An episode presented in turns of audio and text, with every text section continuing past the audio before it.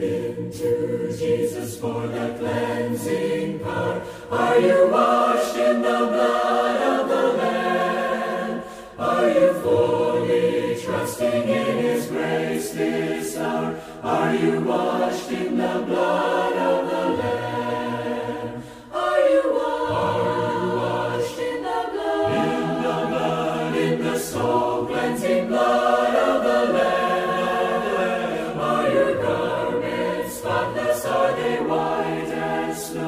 Are you washed in the blood of the Lamb?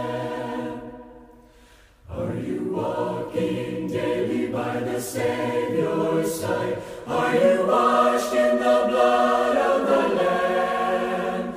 Do you rest each moment in the crucified? Are you washed in the blood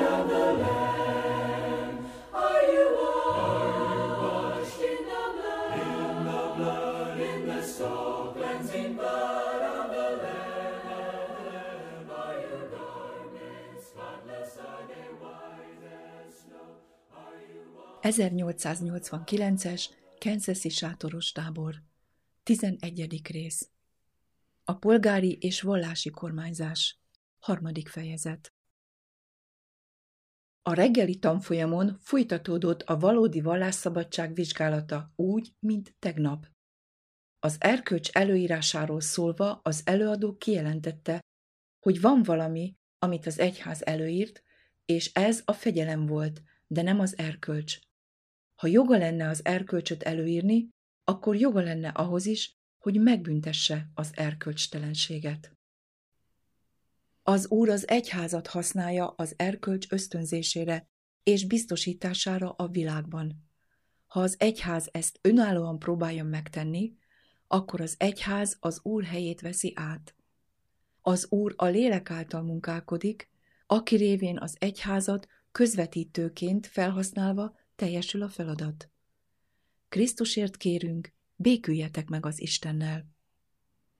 Ezek a dolgok, amelyek a földön megengedettek, vagy nem megengedettek, a mennyben is megengedettek, vagy nem megengedettek. De csak miután mindent megtettek, a Szentírás felszólítása szerint arra a dologra vonatkozóan, vagy ha nem, akkor azok egyáltalán nem az Isten szavát képviselik. Erről egy későbbi prédikációban fogunk beszélni részletesebben. Ne feledjétek, hogy az igazság és az ellene felhozott legerősebb kifogás közötti határ nagyon vékony, és a megkülönböztetéséhez alaposan gondolkodnunk kell, mert az Úr bemutatta azt, és a Bibliában illusztrációkat adott, hogy útmutatásul szolgáljanak nekünk. Tanulmányozásra adta a fenevadat és annak képét, és ha megértjük, hogy mi is a fenevad valójában, akkor képesek leszünk megérteni, hogy mi az ő képe. Ezért maradjon tisztán bennetek az erkölcs és a polgári rész közötti különbség. Az előbbi a gondolatainkra, érzelmeinkre és érzéseinkre vonatkozik, az utóbbi pedig csak külső cselekedetekről vesz tudomást.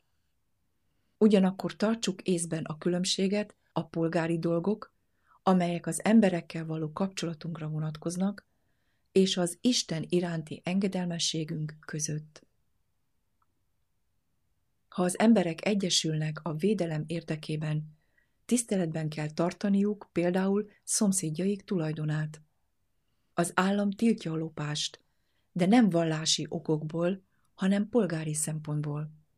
Ha valaki egy bálványt imád, az erkölcstelen, de az állam nem minősítheti annak, hanem csak antiszociálisnak. Ha az ember lop, az nem erkölcstelenség. Az erkölcstelenség már korábban kezdődött el nála. Ő lopás előtt erkölcstelen volt, és amikor lopott, antiszociális lett. A külsőleg megnyilvánuló erkölcstelenség antiszociális cselekedetté válik. A tíz parancsolat első kőtáblájáról semmi sem válhat antiszociális cselekedetté, ha nem nyilvánul meg. Az az ember, akinek vannak más istenei, egyszerűen erkölcstelen, de senkinek sem árt, mivel nem antiszociális, és nem is lehet mindaddig, amíg nem követel olyan cselekedetet, amelyel másnak árt. Az előadó ezután felolvasott Shafts Church dokumentumából, hogy bemutassa, hogy az elfogadott vallás ellen való felszólalás a törvény ellen való felszólalást jelenti. De a probléma az, hogy az államnak nincs joga vallást elfogadni. Egyetlen földi kormánynak sincs joga vallást kényszeríteni, vagy megbüntetni azokat, akik ellenzik a vallást. Az idézet a következő volt. Azt állítani, hogy a vallás egy csalás, azt jelenti, megszüntetni minden kötelezettségét, mely által a civil társadalmakat fenntartják. És a kereszténység része Anglia törvényeinek. Ezért a keresztény vallás gyalázása nem más, mint a törvények ellen szólni. Arra utalva, hogy a vallás ellen való felszólalás az egyének minden polgári kötelességének eltörlését jelenti, az előadó rámutatott, hogy a kötelezettség sértetlen marad, függetlenül a hitvallás változásától.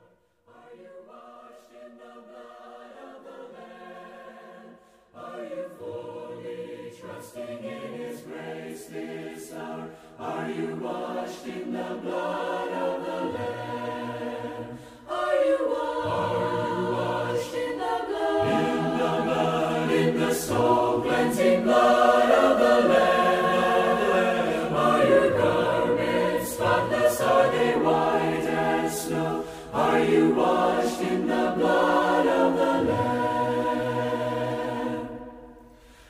Are you walking daily by the Savior's side? Are you washed in the blood of the Lamb? Do you rest each moment in the crucified? Are you washed in the blood?